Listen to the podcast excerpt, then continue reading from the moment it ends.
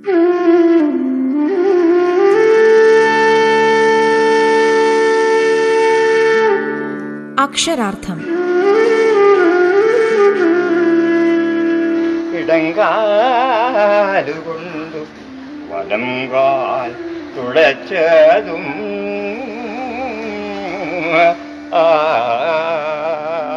അയ്യപ്പ പണിക്കർ കവിതയുടെ ചാരുരൂപം.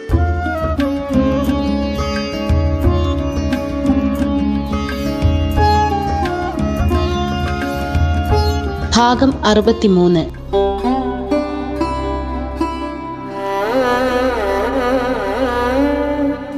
മുൻ ഇന്ത്യൻ സ്ഥാനപതിയും ഉന്നത വിദ്യാഭ്യാസ കൗൺസിലിന്റെ സെക്രട്ടറിയുമായിരുന്ന ടി പി ശ്രീനിവാസൻ അയ്യപ്പ പണിക്കരുടെ വത്സല ശിഷ്യനായിരുന്നു. ശ്രീനിവാസൻ സ്ഥാനപതിയായിരുന്ന രാജ്യങ്ങളിലെല്ലാം തന്നെ പണിക്കർ സന്ദർശിക്കുകയും ചെയ്തിട്ടുണ്ട്. തന്റെ ജീവിതത്തിൽ അയ്യപ്പ പണിക്കർ എന്ന ഗുരുനാഥൻ നിത്യ വെളിച്ചമായി നിലനിൽക്കുന്നുവെന്ന വസ്തുത എന്റെ ഗുരുനാഥൻ എന്ന ലേഖനത്തിൽ ശ്രീനിവാസൻ എഴുതുകയും ചെയ്തിരുന്നു. അറുപതുകളിൽ എനിക്ക് ആംഗല സാഹിത്യത്തിന്റെ കവാടങ്ങൾ തുറന്നു തന്നതു മുതൽ ഒരു മാസം മുമ്പായി എന്റെ ആദ്യത്തെ പുസ്തകത്തിന്റെ കയ്യെഴുത്ത് പ്രതിയെപ്പറ്റി സംസാരിച്ചതുവരെ അയ്യപ്പ പണിക്കർ സാർ എന്റെ ഗുരുനാഥനായിരുന്നു. അഞ്ചു വർഷത്തെ കലാലയ ജീവിതകാലത്ത് അദ്ദേഹത്തിൽ നിന്നും പഠിച്ചതിനേക്കാളേറെ കാര്യങ്ങൾ അതിനുശേഷമുള്ള വർഷങ്ങളിൽ ഞാൻ അദ്ദേഹത്തിൽ നിന്നും ഗ്രഹിക്കുകയുണ്ടായി. ഇത്രയും നീണ്ട ഒരു ഗുരുശിഷ്യ ബന്ധം അപൂർവം തന്നെയാണ്. അദ്ദേഹത്തിന്റെ വളർച്ച ഓരോ വർഷവും കഴിയുന്തോറും കൂടിക്കൂടി വന്നു. പണിക്കരുടെ മഹത്വവും പാണ്ഡിത്യവും മനസ്സിലാക്കാനുള്ള പക്വത എനിക്കുണ്ടായപ്പോഴേക്കും അദ്ദേഹം നമ്മെ വിട്ടുപിരിഞ്ഞിരുന്നു. ഗുരുവന്ദനം.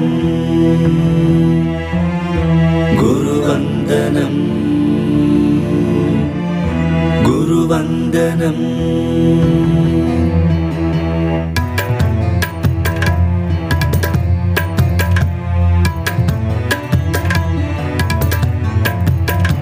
ഗുരുവന്ദനം എന്റെ സ്വരവന്ദനം. ഗുരുവന്ദനം എന്റെ നിറവന്ദനം. ഗുരുവന്ദനം എന്റെ സ്വരവന്ദനം. ഗുരുവന്ദനം എന്റെ നിറവന്ദനം.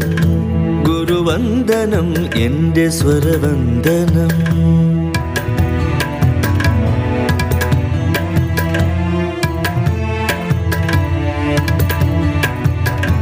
അക്ഷരമെല്ലാം തെളിക്കണമേ എന്നിൽ അനുഗ്രഹമെന്നും ചൊരിയണമേ. അക്ഷരമെല്ലാം തെളിക്കണമേ എന്നിൽ അനുഗ്രഹമെന്നും ചൊരിയണമേ. ഗുരുവന്ദനം എന്റെ ഗുരുവന്ദനം അറിവേകിയോർക്കെല്ലാം ഗുരുവന്ദനം. ഗുരുവന്ദനം എന്റെ ഗുരുവന്ദനം. അറിവേകിയോർക്കെല്ലാം ഗുരുവന്ദനം അറിവേകിയോർക്കെല്ലാം ഗുരുവന്ദനം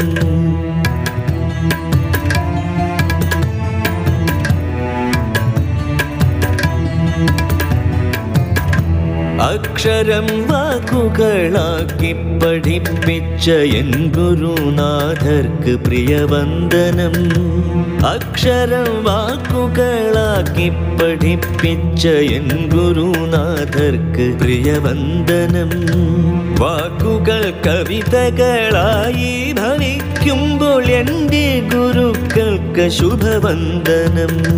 വാക്കുകൾ കവിതകളായി ഭവിക്കുമ്പോൾ എന്റെ ഗുരുക്കൾക്ക് ശുഭവന്ദനം.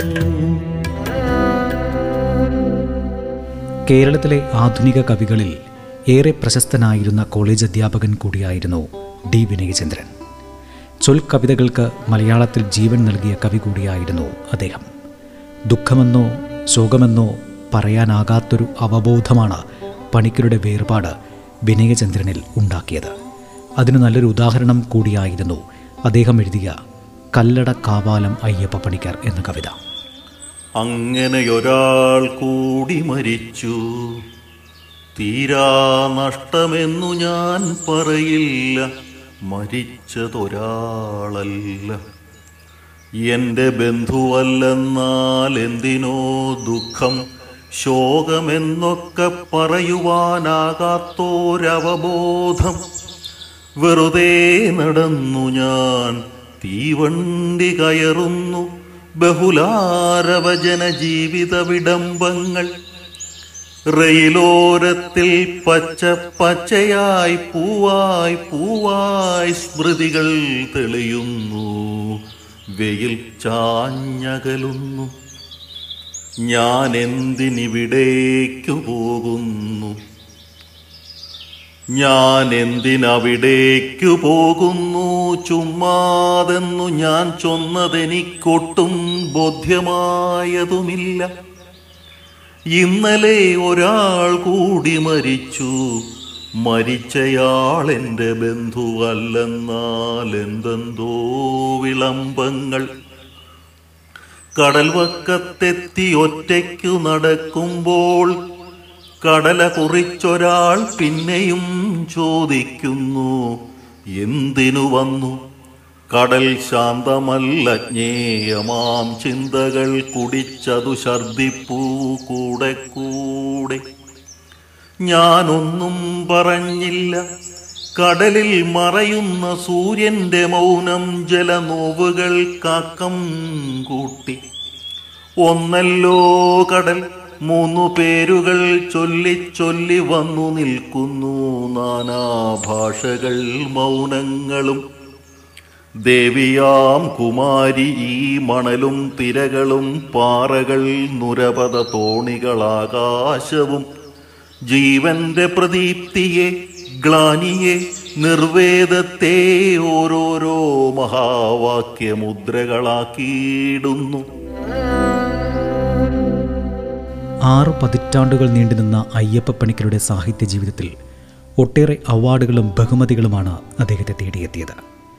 അയ്യപ്പ പണിക്കരുടെ കൃതികൾ ആയിരത്തി തൊള്ളായിരത്തി അൻപത്തൊന്ന് അറുപത്തൊൻപത് എന്ന സമാഹാരത്തിന് കേരള സാഹിത്യ അക്കാദമി അവാർഡും അയ്യപ്പ പണിക്കരുടെ കൃതികൾ ആയിരത്തി തൊള്ളായിരത്തി അറുപത്തൊൻപത് എൺപത്തൊന്ന് എന്ന സമാഹാരത്തിന് കേന്ദ്ര സാഹിത്യ അക്കാദമി അവാർഡും നേടുകയുണ്ടായി.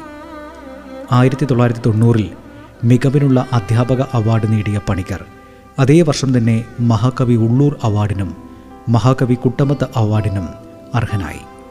ആയിരത്തി തൊള്ളായിരത്തി തൊണ്ണൂറ്റി മൂന്നിൽ സമസ്ത കേരള സാഹിത്യ പരിഷത്ത് പുരസ്കാരം ആയിരത്തി തൊള്ളായിരത്തി തൊണ്ണൂറ്റാറ് തൊണ്ണൂറ്റിയേഴിലെ മധ്യപ്രദേശ് സർക്കാരിന്റെ കബീർ സമ്മാനം എന്നിവയും അയ്യപ്പ പണിക്കർക്കായിരുന്നു രണ്ടായിരത്തി മൂന്നിലെ മഹാകവി പന്തളം കേരളവർമ്മ കവിതാ പുരസ്കാരം വള്ളത്തോൾ അവാർഡ് എന്നിവയും അയ്യപ്പ പണിക്കരുടെ കൃതികൾ ആയിരത്തി തൊള്ളായിരത്തി എൺപത്തൊന്ന് എൺപത്തൊൻപത് എന്ന സമാഹാരത്തിലൂടെ നേടുകയുണ്ടായി.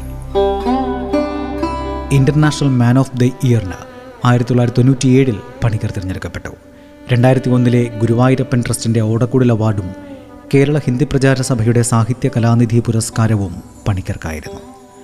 പാരീസിലെ വാൾമർത്ത് മ്യൂസിയത്തിൽ അദ്ദേഹത്തിന്റെ പോക്കാതിരിക്കാനെനിക്കാവതില്ലേ എന്ന കവിതയുടെ കയ്യെഴുത്ത് പ്രതി സൂക്ഷിച്ചിട്ടുണ്ട്.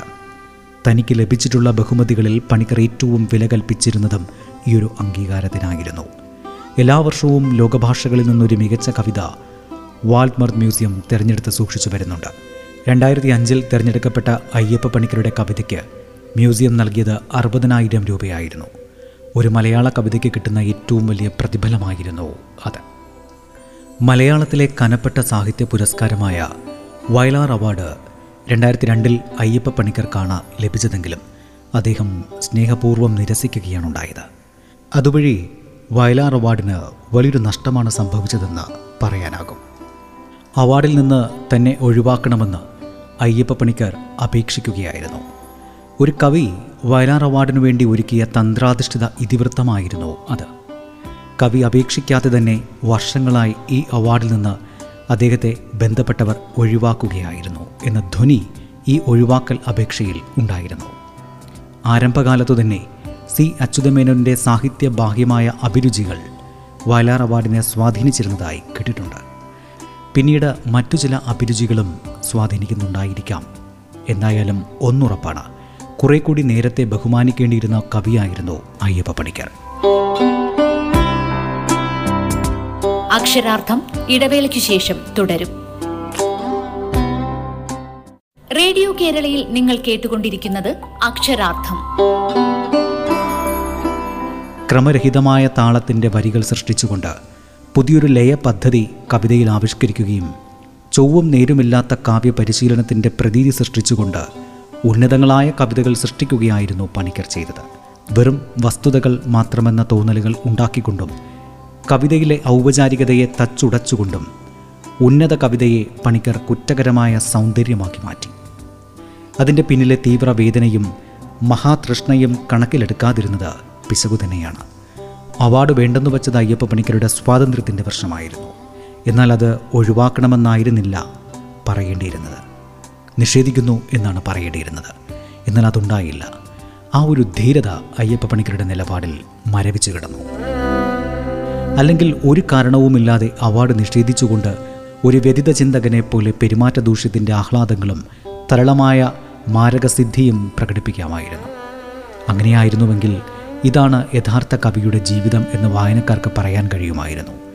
ഈ ഒരു സംഭവത്തെ നിരീക്ഷണ വിധേയമാക്കിക്കൊണ്ട് പ്രശസ്ത സാഹിത്യ നിരൂപകനും അധ്യാപകനുമായിരുന്ന കെ പി അപ്പൻ പറയുന്നു. ഈ സംഭവം ഏതെങ്കിലും അർത്ഥവത്തായ വിവാദത്തിന് കാരണമായോ എന്നൊരു ചോദ്യം ഉയരുന്നുണ്ട്. എന്നാൽ ദുർബലമായ ചില നിരീക്ഷണങ്ങൾ മാത്രമാണ് ഉണ്ടായത് എന്നാണ് ഞാൻ കരുതുന്നത്. വയലാറിന്റെ ആദർശങ്ങളോട് ചേർന്നു പോകുന്ന കവികൾക്കാണ് അവാർഡ് നൽകേണ്ടത് എന്നുള്ള വാദം ഇത്തരത്തിലൊന്നാണ് അങ്ങനെയാണെങ്കിൽ ഇതുവരെയുള്ള അവാർഡുകളെല്ലാം കൊടുക്കേണ്ടിയിരുന്നത് ഭക്ത കവികൾക്കായിരുന്നു കാരണം ഇവിടെ ഏറ്റവും കൂടുതൽ ഭക്തിഗാനങ്ങൾ എഴുതിയത് വയലാറായിരുന്നു. ഇതിലൂടെ അദ്ദേഹം ആവിഷ്കരിച്ചത് മാർസിസ്റ്റ് പ്രപഞ്ചവീക്ഷണത്തിന് വിരുദ്ധമായ ദൈവ കേന്ദ്ര മാനവികതയായിരുന്നു വയലാർ എന്ന കവിതയുടെ വ്യക്തിലോകത്തിന്റെ കേന്ദ്രം ചരിത്രത്തെക്കുറിച്ചുള്ള വൈരുദ്ധ്യാത്മക ഭൗതികവാദ ധാരണകളല്ലായിരുന്നുവെന്ന് അദ്ദേഹത്തിന്റെ കവിതകളുടെയും ഗാനങ്ങളുടെയും സൂക്ഷ്മ വിമർശനം നമുക്ക് പറഞ്ഞു തരും. അതിനാൽ ഈ കവിയുടെ ആദർശങ്ങളെക്കുറിച്ച് പ്രചരിക്കുന്ന ധാരണകൾ പുനർമൂല്യം ചെയ്യപ്പെടേണ്ടതാണ്. പുഞ്ചിരി കൊഞ്ചിരി പഞ്ചാരച്ചിരി പുഞ്ചവയലിന്റെ പുന്നാരച്ചിരി കണ്ണിൽ ചിരി പല്ലിൽ ചിരി ചുണ്ടിൽ ചിരി കൊള്ളിച്ചിരി പൊള്ളച്ചിരി പൊള്ളിച്ചിരി പൊള്ളാച്ചിരി മമ്മിച്ചിരി പച്ചച്ചിരി പപ്പടച്ചിരി പച്ചച്ചിരി തട്ടിപ്പിഞ്ചിരി വെട്ടിപ്പിഞ്ചിരി മുട്ടാപ്പോക്കിന്റെ മുതുക്കൻ ചിരി മുരടഞ്ചിരി മുഷടഞ്ചിരി മുറുക്കിച്ചിരി മുറുക്കാച്ചിരി മൂലൽ ചിരി മൂട്ടൽ ചിരി മൂതേവിച്ചിരി വള്ളിച്ചിരി പുള്ളിച്ചിരി തള്ളിച്ചിരി തള്ളച്ചിരി വേണുമ്പച്ചിരി വേണ്ടാത്തപ്പച്ചിരി വെണ്ടയ്ക്കാച്ചിരി ചുണ്ടയ്ക്കാച്ചിരി ഇട്ടച്ചിരി മുട്ടിച്ചിരി മൂട്ടച്ചിരി മുത്തങ്ങാച്ചിരി ആൺചിരി പെൺചിരി പെൻഷൻ ചിരി ആണല്ലാച്ചിരി പെണ്ണല്ലാച്ചിരി തയ്യൽക്കാരന്റെ ചിരി തയ്യലാളിന്റെ ചിരി കൊലച്ചിരി കൊല്ലാച്ചിരി കോഴച്ചിരി കോഴിച്ചിരി. രണ്ടായിരത്തി നാലിൽ രാഷ്ട്രം സിവിലിയൻ ബഹുമതിയായ പത്മശ്രീ നൽകി അയ്യപ്പ പണിക്കരെ ആദരിച്ചു.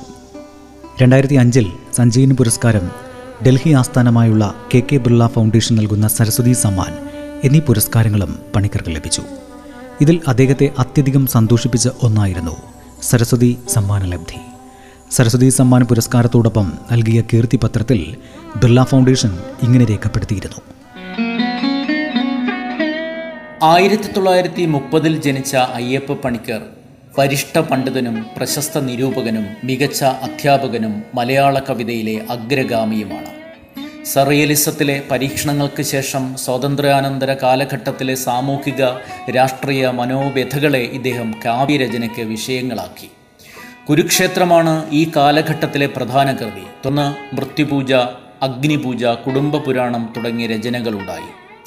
അടിയന്തരാവസ്ഥാകാലത്ത് അധികാരപ്രമത്തതയുടെ തന്നിഷ്ടങ്ങൾ കവിതകളിലൂടെ തുറന്നു കാട്ടി ആ കാലം മനസ്സിലുണ്ടാക്കിയ അശാന്തിയിൽ നിന്ന് അഭയം തേടി ഗോപികാദണ്ഡകം എന്ന സ്വച്ഛ സുന്ദരമായ കാവ്യം രചിച്ചു. കൃഷ്ണന്റെ നാഭാവങ്ങളാണ് ഇതിൽ വർണിച്ചത്. യുവതലമുറയിലെ കവികൾ അയ്യപ്പ പണിക്കർ ആഴത്തിൽ സ്വാധീനിച്ചിട്ടുണ്ട്. ചന്തോബദ്ധവും ചന്തവിമുക്തവുമായ കവനരീതികൾ ഇദ്ദേഹം വിജയകരമായി സമന്വയിപ്പിച്ചു. രാമായണം മഹാഭാരതം ചിലപ്പതികാരം എന്നിവയിലെ കഥകളുടെ പുനരാഖ്യാനത്തിന് വൈവിധ്യമാർന്ന രീതികൾ അവലംബിച്ചു. ബുദ്ധന്റെ ഐതിഹ്യത്തെ പരമമായ യാഥാർത്ഥ്യത്തിനായുള്ള ഉജ്ജ്വലമായ അന്വേഷണമായി വ്യാഖ്യാനിച്ചു. വൈവിധ്യമാർന്ന വികാര ഭാവരസങ്ങളുടെ ചിത്രീകരണത്തിൽ അയ്യപ്പ പണിക്കർ പ്രയോഗിക്കുന്ന രീതിശാസ്ത്രം സമാന്തരങ്ങളില്ലാത്തതാണ്. ജീവിതവീക്ഷണത്തിലും സമീപനങ്ങളുടെ വൈവിധ്യത്തിലും സംഭവങ്ങളോടുള്ള മനോഭാവത്തിലും ജീവിത മരണാവസ്ഥകളോടുള്ള വ്യഥയിലും ഇത് വ്യക്തമാണ്. പത്മശ്രീയും സരസ്വതി സമ്മാനും അയ്യപ്പ പണിക്കർ നേരിട്ട് പോയല്ല സ്വീകരിച്ചത്. രണ്ടായിരത്തി ആറ് ജൂൺ ഏഴിന് ഡൽഹി ജൻപത്തിലെ നാഷണൽ മ്യൂസിയം ഓഡിറ്റോറിയത്തിൽ നടന്ന ചടങ്ങിൽ ജസ്റ്റിസ് ജെ ബി പട്നായിക്കിൽ നിന്ന് സരസ്വതി സമ്മാൻ സ്വീകരിച്ചത് അനന്തിരവൻ അമൃതലാൽ ആയിരുന്നു.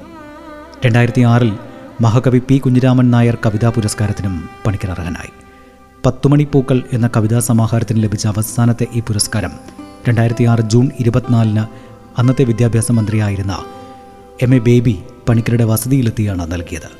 മന്ത്രിയോടൊപ്പം O N V Prabhavarma A K Nambiar എന്നിവരുമുണ്ടായിരുന്നു. അറിയുന്നു ഞാനിതും കൂടി.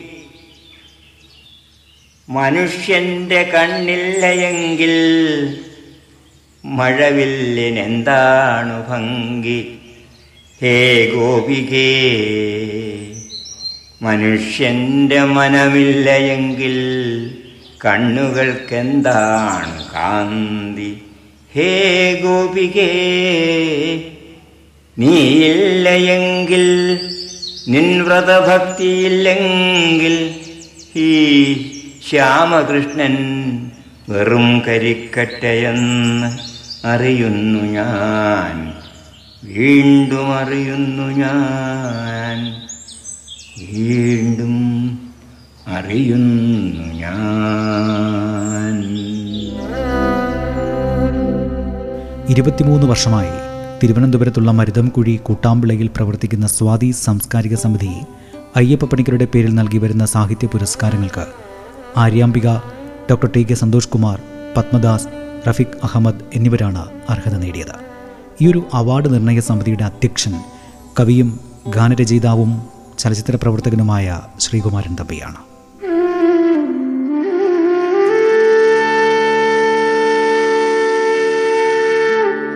അക്ഷരാർത്ഥം. ഇടങ്കാലുകൊണ്ടു വലം കാൽ തുളച്ചതും ആ. അയ്യപ്പ പണിക്കർ. കവിതയുടെ ചാരുരൂപം. രചന പി എൽ വിജയകുമാർ. ശബ്ദസാന്നിധ്യം ഹിഷാം അബ്ദുൽ സലാം. ഗായത്രി ശബ്ദമിശ്രണം ഡേവിസ് ആന്റണി. അവതരണം ആഖ്യാനം ഉണ്ണി പ്രശാന്ത്.